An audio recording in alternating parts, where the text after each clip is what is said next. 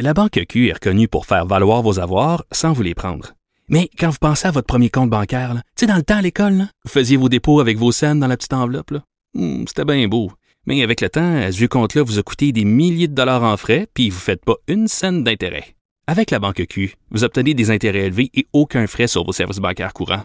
Autrement dit, ça fait pas mal plus de scènes dans votre enveloppe, ça.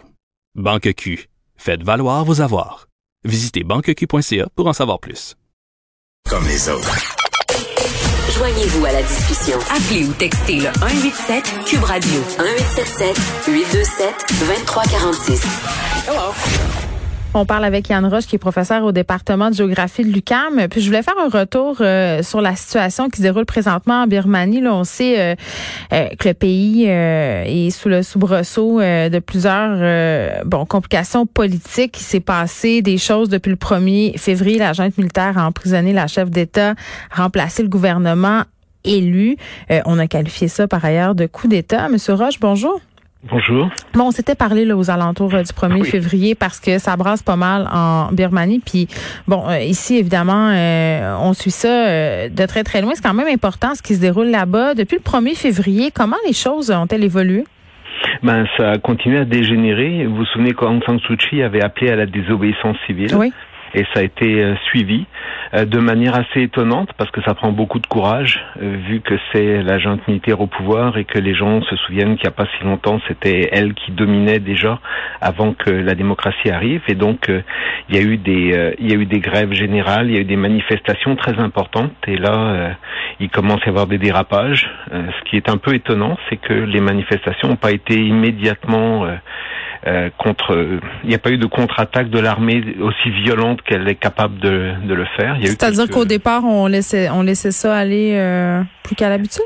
Ben, disons qu'on on utilisait des méthodes un peu plus douces, si j'ose dire, si on mm. peut parler de balles de caoutchouc et de gaz lacrymogène et de canons à eau comme euh, et canons à eau comme étant doux, mais plutôt que les balles réelles. Mais là, ça commence à arriver les balles réelles et c'est pas une surprise pour cette armée-là.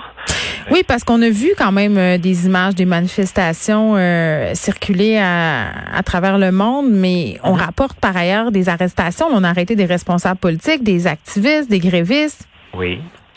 Euh, c'est rien de nouveau. Bon, oui. Excusez-moi de vous interrompre. Non, non, non, non, mais non, non, c'est très bien. Euh, là, on, rapporte que plusieurs manifestants ont perdu la vie suite à des affrontements avec l'armée. Là, vous parliez du vrai bal euh, tout à l'heure. Mm Forces de sécurité birmanes qui ont utilisé, comme vous l'avez dit, des gaz lacrymogènes, toutes sortes de méthodes, comme les canons, les balles en caoutchouc. Euh, on est loin d'une junte militaire qui disait vouloir protéger la démocratie comme ils l'ont prétendu au départ.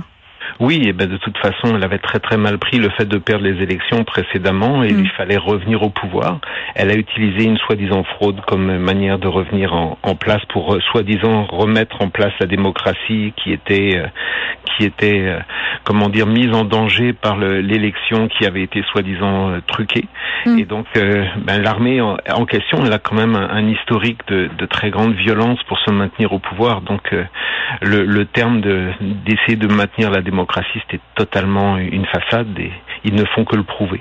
Mais moi, quand même, je me posais la question, euh, Monsieur Roche, vous parliez de méthodes plus douces, là, entre guillemets. Évidemment, le mhm. bal de caoutchouc, les canons, les balles, euh, les, bombes lacrymogènes, c'est pas nécessairement doux, là. Non. Euh, mais quand même, la communauté internationale qui regarde quand même ça aller, qu'est-ce qui se passe en Birmanie? Est-ce que vous pensez qu'au départ, on a utilisé des méthodes plus douces pour pas justement attiser les critiques justement de cette communauté de l'ONU? Parce que on demande sans arrêt l'arrêt de la répression. J'imagine que l'armée doit s'inquiéter de la façon dont, dont on les perçoit à l'échelle sur le plan international? Non, je pense pas sincèrement que ça les dérange. Disons qu'ils ont quand même été au pouvoir pendant très très longtemps sans, sans problème. Vous parlez de l'ONU avec, euh, c'est une excellente question, une excellente remarque, mais l'ONU, rappelez-vous que ce qui fait un peu la différence dans ces, dans ces prises de position vraiment dures, c'est avec le Conseil de sécurité. Et dans le Conseil de sécurité, il y a la Chine et la Russie qui sont des amis du gouvernement birman ou enfin, de l'armée birmane.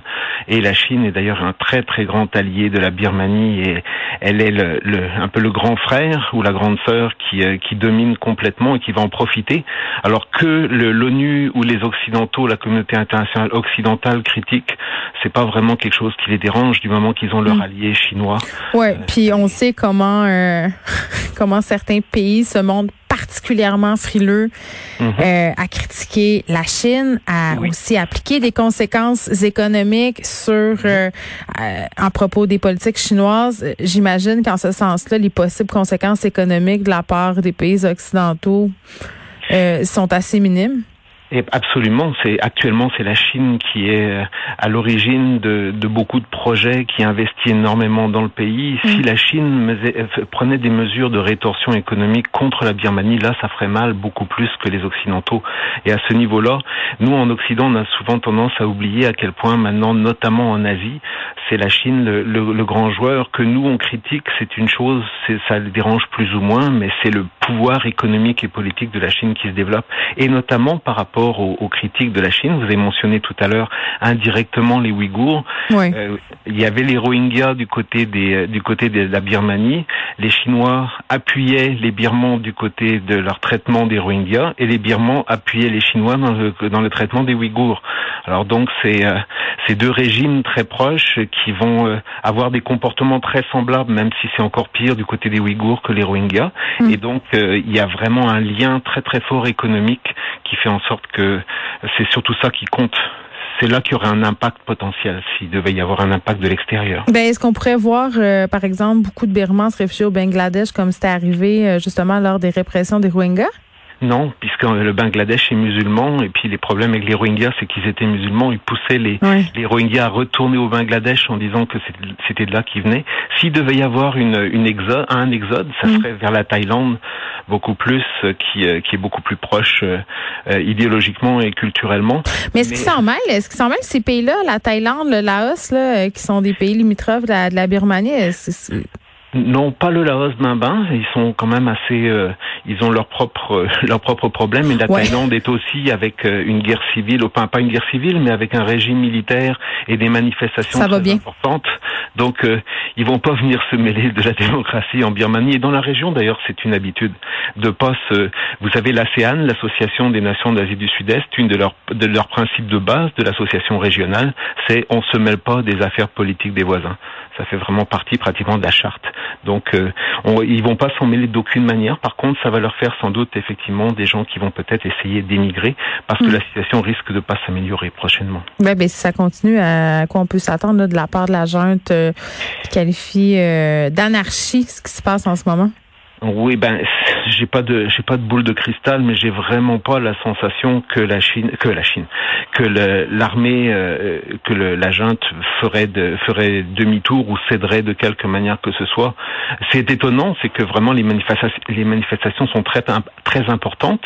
Donc il y a vraiment un mouvement plus fort qu'il ne l'a été depuis très très longtemps, mais l'espoir de voir la junte plier euh, est très très faible. Donc, que ça se règle, que ça finisse bien. Ça, on... J'ai pas, comme je vous dis, je peux vraiment pas, euh, je peux pas vous dire l'avenir, mais moi je suis pas très optimiste. Hmm. Eh, ultimement, Monsieur Oui. Roche, c'était quoi le but euh, de ce putsch de la part de la junte militaire? Ben, je pense qu'ils avaient, euh, depuis un certain temps, quand ils avaient laissé le pouvoir à une soi-disant démocratie, enfin une démocratie, vous saviez que de toute façon, Aung San Suu Kyi n'avait pas le droit de devenir présidente parce que la junte avait joué avec la constitution.